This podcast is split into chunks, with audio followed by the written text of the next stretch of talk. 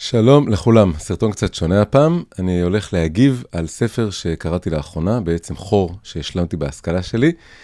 בימים האחרונים קראתי את הספר הזה, הספר שנקרא באנגלית Brave New World של אלדוס הקסלי, הוא תורגם לעברית מספר פעמים, אבל התרגום הכי מאוחר והכי uh, נגיש של מאיר ויזלטיר, שלאחרונה הלך לעולמו, זה נקרא בו עולם חדש מופלא, ככה זה תורגם לעברית.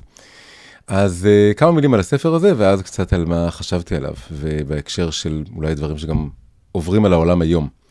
אז הספר הזה, הוא תמיד אומרים אותו בנשימה אחת עם 1984, אה, בגלל ששניהם מתארים עתיד אה, שבו אין חופש לאדם והכול תחת שליטה, אבל בעצם הוא ספר שונה מאוד. הוא נכתב קודם לכן, הוא נכתב כבר ב-1931 ויצא ב-1932, כלומר כבר לפני יותר מ-90 שנה.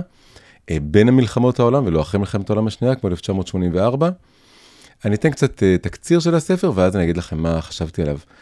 Um, הוא מתאר עולם שעל פני השטח נראה עולם אוטופי, עולם שבו הכל מושלם, אין מחלות, אין מלחמות, אין זקנה, כולם חיים באיזה שפע עצום, יש טכנולוגיה מדהימה, אבל בעצם כשמסתכלים יותר לעומק רואים שזה ממש עולם אה, הפוך, מה שנקרא דיסטופי, כלומר עולם שבעצם עתיד בעצם בעצם מאוד מאוד רע, בגלל שבמובנים עמוקים יותר הכל אה, נורא ואיום. כל מה שאנחנו מזהים כאנושי ועמוק ויפה ומשמעותי בתרבות שלנו בעצם הלך לאיבוד שם. זה עולם שמנוהל על ידי הנדסה גנטית.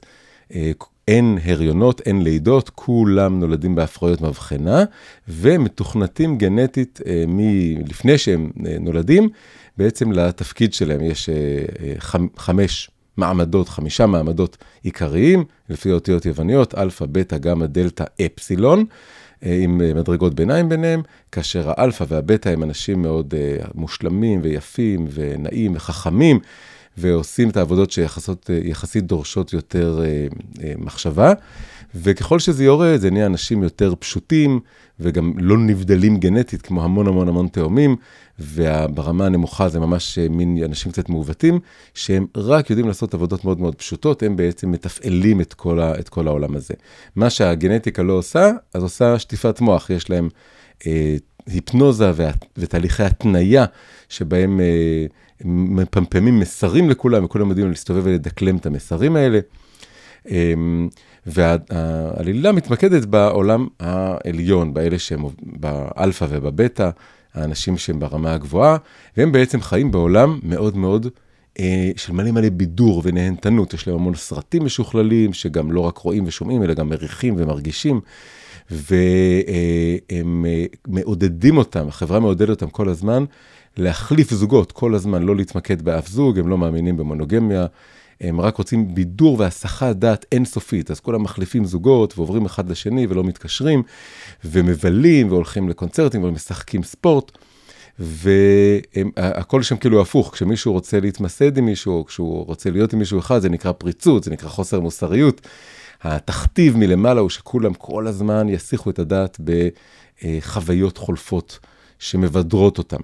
ואם בכל זאת, אחרי כל הדבר הזה, ההנדסה הגנטית והתכנות, וכל אחד במקום שלו, והמון המון המון בידור, אה, לשעות פנאי, כל זה לא מספיק, אם יש להם בכל זאת איזה מצוקה, או תסכול, או בלבול, או עצב, אז כולם כל הזמן לוקחים סמים. יש להם מין סם שנקרא בספר סומה, סומה זה בא מהמילה היוונית לשינה, זה כאילו משהו בא להרדים אותך, להכות את החושים. אה, כמה שלוקחים יותר, אז ככה יש לך יותר שעות של אה, טריפ. אה, מאוד מעניין שזה בדיוק מזכיר גם את המילה העברית סם, כן, סומה הזה ממש מזכיר את המילה סם, אז זה מתחבר יפה. ויש להם גם בעולם הזה מין שמורות טבע, הם קוראים לזה, של אנשים פראיים, שזה בעצם אנשים שחיים כמו פעם, אנשים שיש להם חתונות, ויש להם לידות, ויש להם מחלות, והם מזדקנים, עוברים את גיל 40, ואז שם אף אחד לא עובר את גיל 40 ומשהו. כל מי שמגיע באמת לגיל המבוגר, פשוט והוא מותנה להתרגל לזה מגיל צעיר, ממיתים אותו. יש המתה, המתת חסד, איך שנקרא לזה, המתה מלאכותית, כמו שנולדים בצורה מלאכותית, מתים בצורה מלאכותית. זה העולם של הספר. חוץ מזה יש עלילה, שלא ניכנס אליה כרגע, אבל זה העולם של הספר. כמו שאמרתי, זה חור בהשכלה, בגלל שאני תכננתי, והרבה אנשים קוראים את זה בגיל התיכון. בגיל התיכון קראתי 1984, וכולם מכירים את 1984 ואת המילים האח הגדול ומשטרת המחשבות וה-Newspeak וכל המילים האלה שהפכו להיות חלק מהשפה. אבל הספר הזה, אני לא הגעתי אליו, והיה לי תמיד קשה איכשהו לפרוץ את הפרק הראשון שלו, אה, ובעצם הרבה פחות אנשים קוראים אותו, אבל מה שאני בעצם רוצה להגיד כאן, ואני לא הראשון שאומר את זה, אפילו, אף על פי שהוא פחות מוכר, הוא הרבה יותר רלוונטי למה שקורה בתקופה שלנו. אז כמו שאמרתי, יש דמיון ל-1984 ויש שוני. הדמיון הוא ששניהם עתיד אה, שלילי, אה, שבו יש שליטה טוטאלית, אין מקום לאינדיבידואל, אין מקום לאדם, אה, מחקו את ההיסטוריה, אה, הכל מנוהל מלמעלה, וכולם בעצם אה, מין גלגלי שיניים בתוך איזו מערכת ענקית כזאת. אבל יש גם מלא הבדלים, אני רוצה להתמקד בהבדלים. אז נתחיל בהבדל הסגנוני, זה סתם מעניין אותי, זה הפתיע מאוד. 1984 הוא ספר מאוד מאוד סולידי בכתיבה שלו, יש לו בנוי משלושה חלקים, אתה יודע מי הגיבור, הוא מתקדם בצורה ברורה, רומן מודרני, כן? אבל הספר הזה, למרות שהוא בסך הכל, אולי בגלל שהוא 18 שנים קודם לכן, והוא בין המלחמות, יש בו משהו הרבה יותר אקספרימנטלי בכתיבה שלו, יותר פיוטי, הוא מחליף סגנונות. אה, הוא פתאום עושה תחבולות ספרותיות מעניינות כאלה, באיך שהוא כותב, איך שהוא עובר מקטע לקטע. אה, וגם עוד דבר מאוד מוזר ומפתיע, כאילו הכל שם לא בדיוק ניתן לקטלוג רגיל. הגיבור של הספר זה לא ברור מה הוא. בחצי הראשון אתה חושב שזה מישהו אחד, ואיפשהו באמצע הספר פתאום הדגש עובר בהדרגתיות לאיזה דמות אחרת, והגיבור מהחצי הראשון נמוג, והגיבור שנכנס באמצע הספר הוא פתאום נהיה הגיבור העיקרי. אז זה בפני עצמו אה, פחות אה, מתקשר אולי וזורם, ולכן אולי גם פחות הצליח מ-1984, שאני יודע, אני יודע מי נגד מי ואני יודע מה קורה, פה זה הכל יותר מורכב ועדין, וכמו שאמרתי, ניסיוני כזה בכתיבה. ולכן בעיניי גם ספר באיזשהו מקום יותר מעניין. אה, עכשיו, אני רוצה לדבר עליו ולהבדלים, וזה, וזה מאוד גדול. אז אחת ההגדרות להבדלים זה שג'ורג' אורוול, שכתב את זה ב-1984, הוא דיבר הוא לא דיבר על העתיד בעצם, הוא דיבר על ההווה והוא דיבר על, על הקומוניזם. הוא דיבר על שלטון קומוניסטי, הוא בעצם עשה תיאור מוקצן של מה שהוא ראה בברית המועצות. הוא בהתחלה היה בעד הקומוניזם, ואז הוא התפכח מהקומוניזם, הוא הבין שזה משהו אפל שמדכא את האדם בצורה נוראית ואכזרי מאוד, והוא כתב את הספר הזה לשקף. הוא כתב, קרא לזה 1984, אבל הוא בעצם שיקף את 1948, שזה השנה שהוא כתב את זה, הוא הפך את הספרות, הוא רצה לשקף את הדברים האלה. גם הקסלי מדבר לא רק על העתיד, אלא על, על ההווה, אבל הוא באמת הרבה יותר מנסה לנבא עתיד מאשר אה, אורוול. באמת מעניין אותו לנסות לקחת את מה שהוא ראה, אבל לא בעולם קומוניסטי, אלא בעולם מאוד מאוד קפיטליסטי. הוא, הוא הלך לארה"ב, ראה איך תרבות הצריכה הולכת ועולה, איך תרבות הבידור של הקולנוע שהיה אז כבר, כבר כוח גדול, אה, השופינג. הצרכנות, כל הדברים האלו, רואה איך זה הולך וגדל מאוד, ויחד עם עלייה במדע, בגנטיקה, הבנה של גנטיקה, כל הדברים האלה, והקצין את זה מאוד לעתיד. אבל כל זה לא ההבדל העמוק והעיקרי בין שני הספרים האלה, אה, וכדי לתאר לכם את ההבדל הזה, אני הולך להשתמש ב, בלצטט מישהו אחר עכשיו, זה מישהו שלישי, לא אורוול, לא הקסלי, אלא אה, הוגה אמריקאי מאוד מעניין, שמאוד השפיע גם על החיים שלי, על התהליך של המסע התשובה שלי, שקראו לו ניל פוסטמן. ניל פוסטמן כתב כמה ספרים מאוד חשובים, אחד מהם זה אובדן הילדות, אה, שאני מאוד ממליץ, ו, אה, ועוד כל מיני ספרים. אחד הספרים האלה נקרא בידור עד מוות, ככה הוא נקרא בעברית, Entertaining ourselves to death, בידור עד מוות. ובהקדמה שלו, הוא עשה השוואה מופלאה בין שני הספרים האלה, ואני פשוט הולך לקרוא לכם את זה. אה, אני לא מצאתי את זה ב- ב- בעברית, אז תרגמתי בעצמי, זו הקדמה מאוד קצרה, לקחתי את ההקדמה, תרגמתי, אני אקרא לכם את זה עכשיו, ומכיוון שזה מדיום חזותי, זה יוטיוב פה, ואני גיליתי שמישהו לקח את ההקדמה הזאת והפך אותה לקומיקס, אז תוך כדי שאני מקריא את זה, אני גם אראה לכם את הציורים של הקומיקס, ש, שמישהו הפך את ההקדמה של הספר הזה, שניל פוסטמן כתב, שמשווה בין 1984 לעולם חדש מופלא של הקסלי, אז הוא עשה מזה קומיקס, אז אני אקרא לכם את ההקדמה, אראה לכם את הקומיקס, ואז אה, אני אוסיף בעצם, אה, ואז נעבור בעצם למה שאני רוצה להוסיף לכל הדבר הזה, אבל נתחיל מה שפוסטמן אומר, כי זה מאוד מאוד חזק. עינינו הייתה פקוחה על 1984. כשהגיעה השנה והנבואה לא התממשה, אמריקאים מהורהרים שרו חרש שיר הלל בשבח עצמם. שורשי הדמוקרטיה הליברלית החזיקו מעמד. יהיו אשר יהיו המקומות בהם האימה התרחשה, אנחנו לפחות, אנחנו האמריקאים, ישנו שנת ישרים ללא שפקדו אותנו סיוטים אורווליאנים. אבל שכחנו שלצד החזון האפל של אורוול היה חזון אחר, מעט יותר קדום, מעט פחות מוכר, אך מצמרר באותה מידה. העולם החדש והמופלא של אלדוס הקסלי. בניגוד לאמונה הרווחת, אפילו בקרב המשכילים, הקסלי ואורוול לא ניבאו את אותו הדבר. אורוול מזהיר שיגבר עלינו דיכוי הנכ... הנכפה מבחוץ. אבל בחזון של הקסלי, אף אח גדול לא נדרש לשלול מאנשים את העצמאות, הבגרות וההיסטוריה שלהם. כפי שהוא ראה זאת, אנשים ילמדו לאהוב את הדיכוי שלהם, להריץ את הטכנולוגיות הגוזלות מהם את יכולת החשיבה שלהם. מה שאורוול חשש ממנו היו שיאסרו ספרים. מה שהקסלי חשש הוא שלא תהיה סיבה לאסור ספר, כי לא יהיה מי שירצה לקרוא. אורוול חשש מכך שישללו מאיתנו מידע. הקסלי פחד מכך שיעניקו לנו כל כך הרבה, עד שנצטמצם לכדי פסיביות ואנוכיות. אורוול חשש שהאמת תוסתר מאיתנו.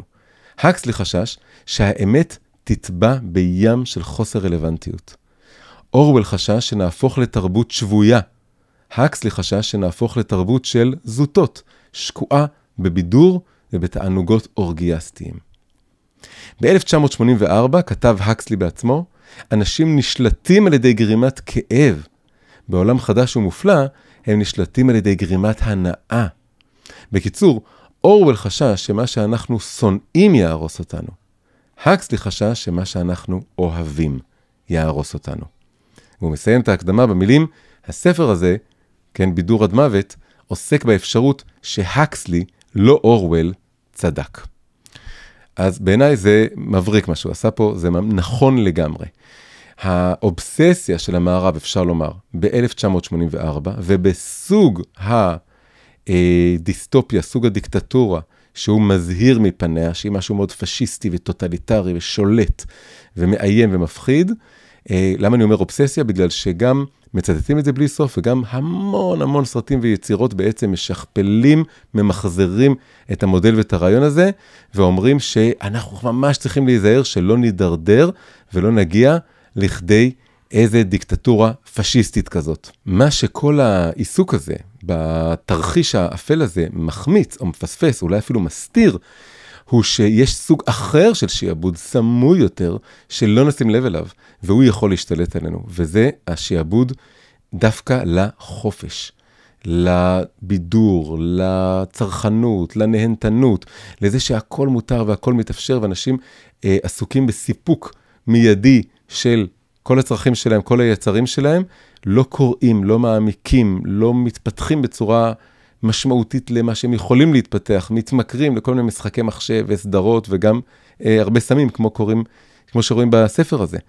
והדבר הכי מדהים הוא שהביטוי הכי מפורסם שלקחנו מ-1984 זה נקרא האח הגדול, והאח הגדול בעידן שאנחנו חיים בו היום הפך להיות תוכנית בידור. אז אה, הביטוי של אורוול, שהוא הזהיר מפני איזה דיקטטור נוסח סטלין, זה הפך להיות תוכנית בידור שאין בה שום אה, דיקטטורה והכל, כל אחד רואה את זה בבית, כשבא לו ויש רייטינג וכל זה, אבל זה הופך להיות דבר שמסיח את הדעת להמוני אנשים וממלא אותם בדברים הכי הכי שטחיים, הכי רדודים, הכי פשוטים, הסכסוכים שם בין כל מיני אנשים, והם בעצם רק שקועים בתוך המסך הזה, וזה בעצם מגשים את הסיוט, לא של אורוול, אלא של הקסלי. זה לא יכול להיות יותר אירוני מזה. אז בקיצור, כמו שאמרתי, זה שרואים המון המון יצירות כאלה, שהן אה, מפחיד, מבהי, אה, מנבאות, מזהירות אותנו מפני אה, שלטון נוסח 1984, זה מין מסך עשן כזה. השתי דוגמאות הראשונות שעולות לי לראש, זה שהיה ספר שכל התיכוניסטים קראו וקוראים, וגדלנו עליו וראינו סרט ממנו, זה הסרט שנקרא הגל או הנחשול, The Wave.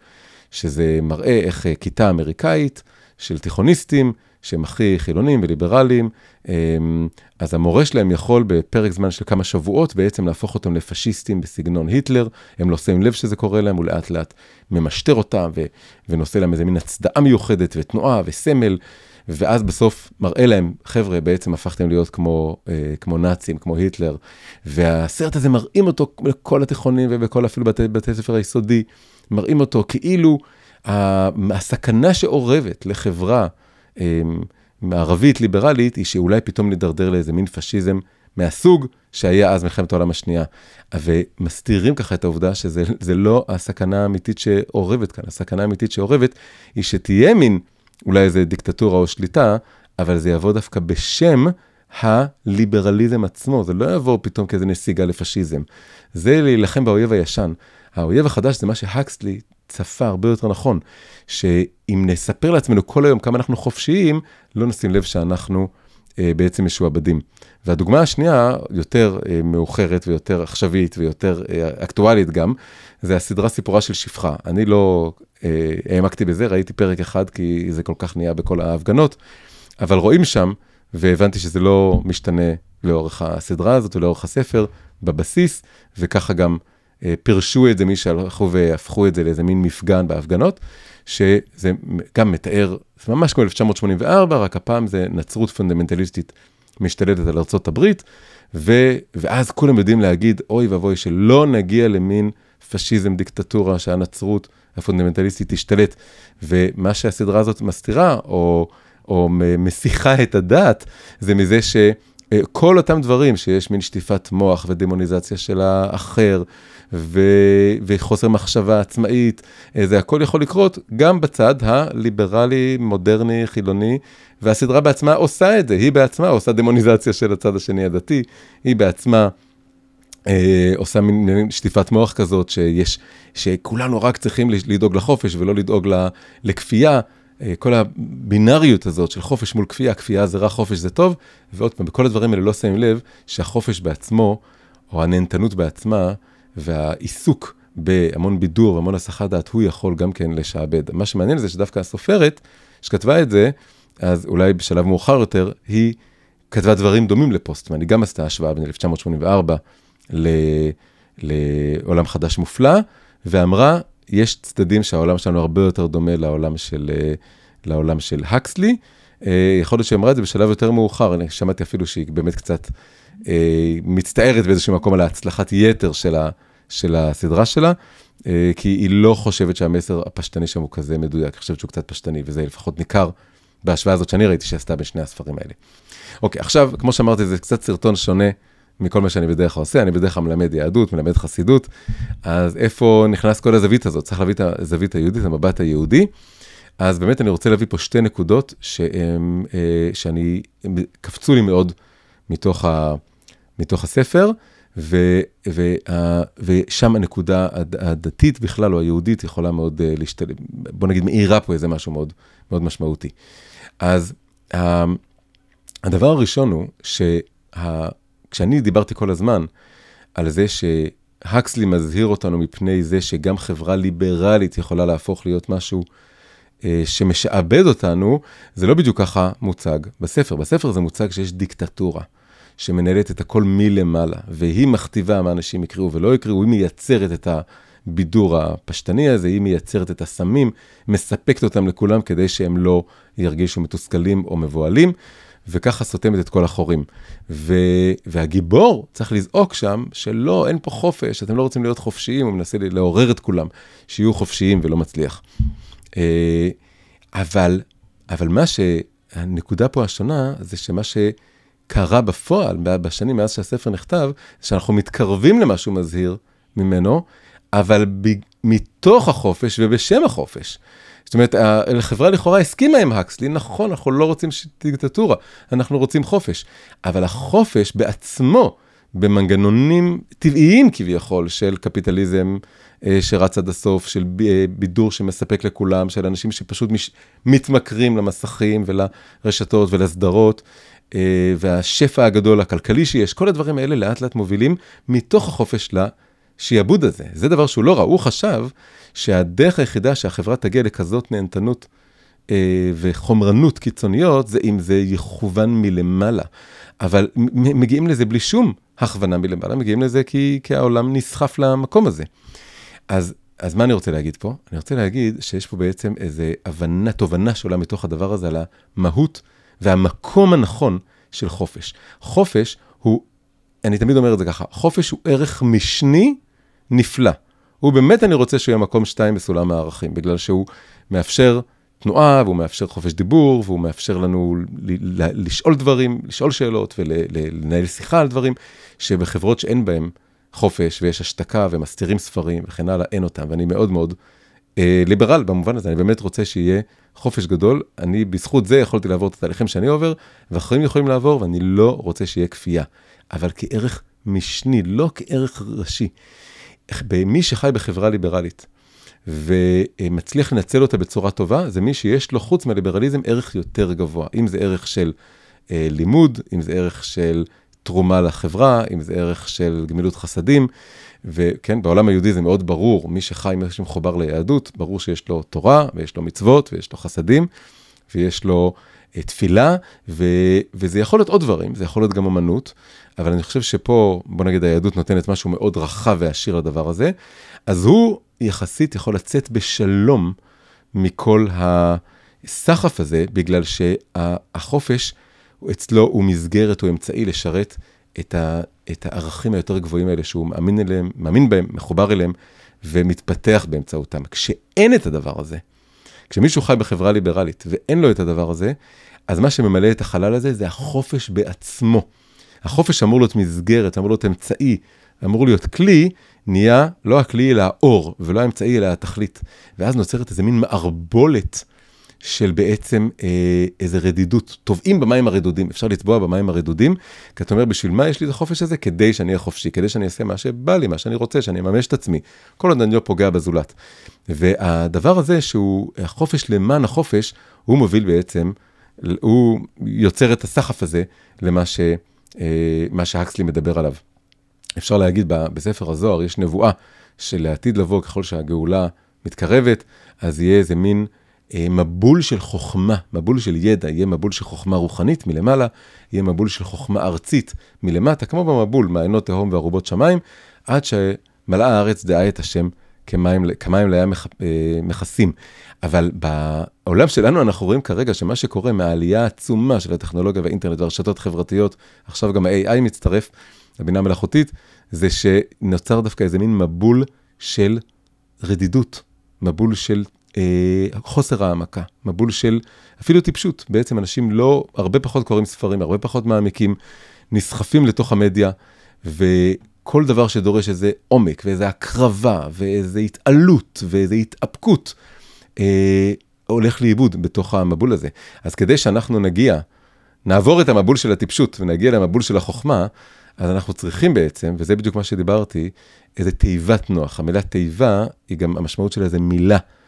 איזה תיבה של, של המילה הכתובה, אה, ספר, כמה ספרים, עולם עמוק של משמעות שהוא יצוף מעל כל המים האלה, והוא יוביל, אה, צריך לקוות או לנסות שזה לא יוביל לעוד מגדל בבל, אלא יוביל למשהו יותר משמעותי מגדל בבל, תיקון של מגדל בבל, שמשהו שבאמת תרבות שהיא רוצה לפגוש את הקדוש ברוך הוא, להנכיח אותו ולא להסתיר אותו, כמו שקורה במגדל בבל, אבל מה שבטוח זה שכדי להגיע לשלב הזה, חייבים קודם את התיבה שצפה על המים.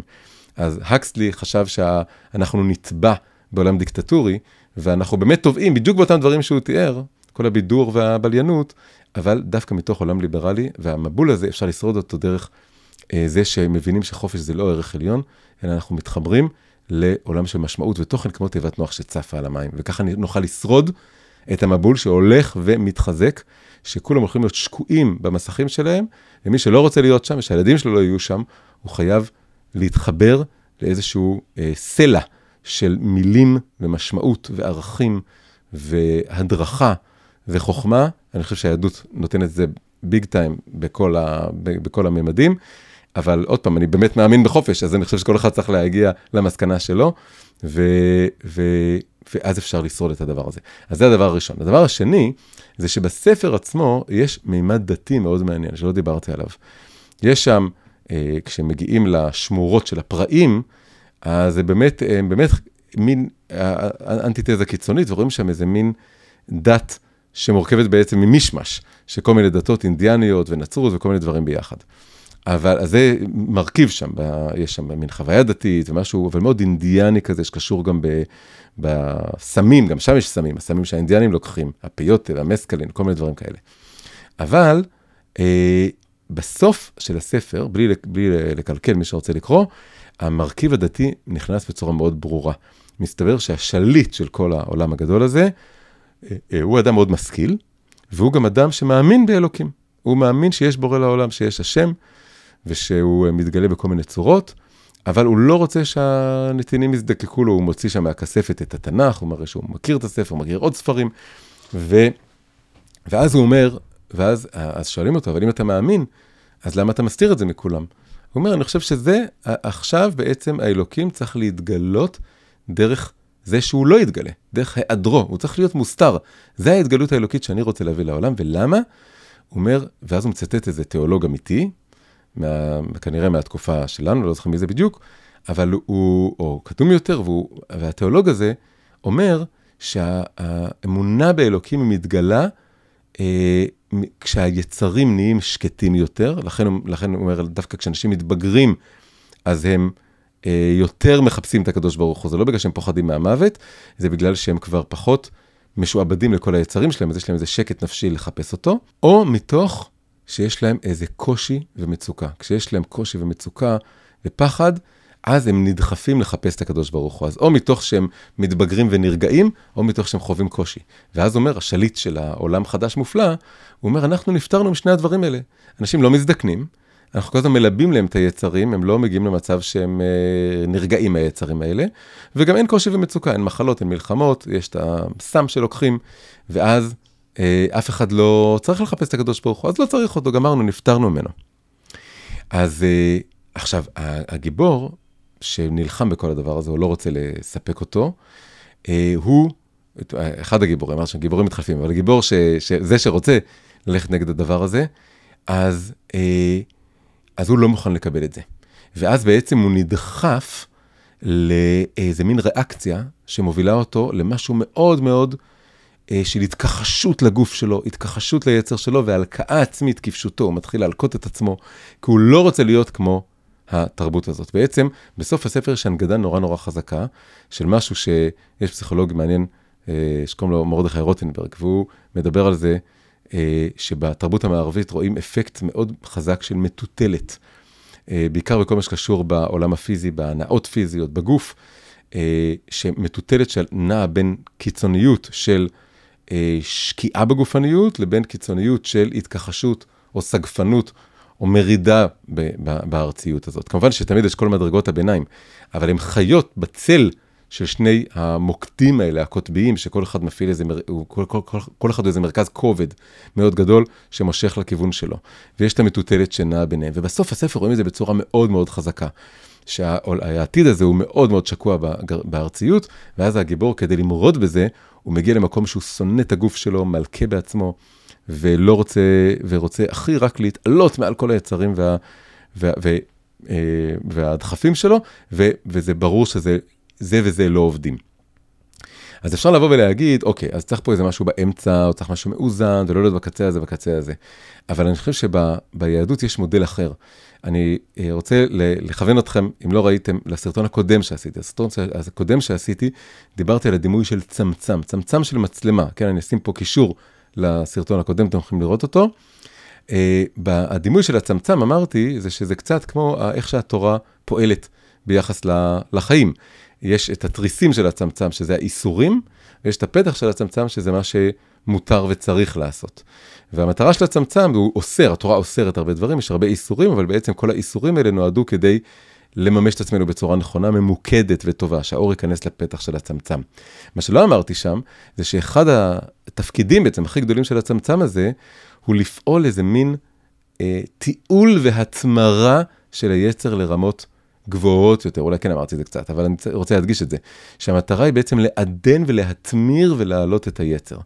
כלומר, זה לא עניין של אה, להיות רק בצמצם פתוח לגמרי לתת מקום לכל התאוות, וזה לא לסגור אותו לגמרי, כדי לשל, לשלול את הגופניות, וזה גם לא רק להגיד, בואו נהיה באיזה מין מקום באמצע, אלא זה לבוא ולהגיד, אנחנו רוצים ל- לא לספק את היצרים ואת הצרכים במישורים הארציים שלהם, אבל מצד שני לתת להם מקום. יש מקום ליצר, יש מקום לגוף, יש מקום למיניות, יש מקום לאוכל, יש מקום ל...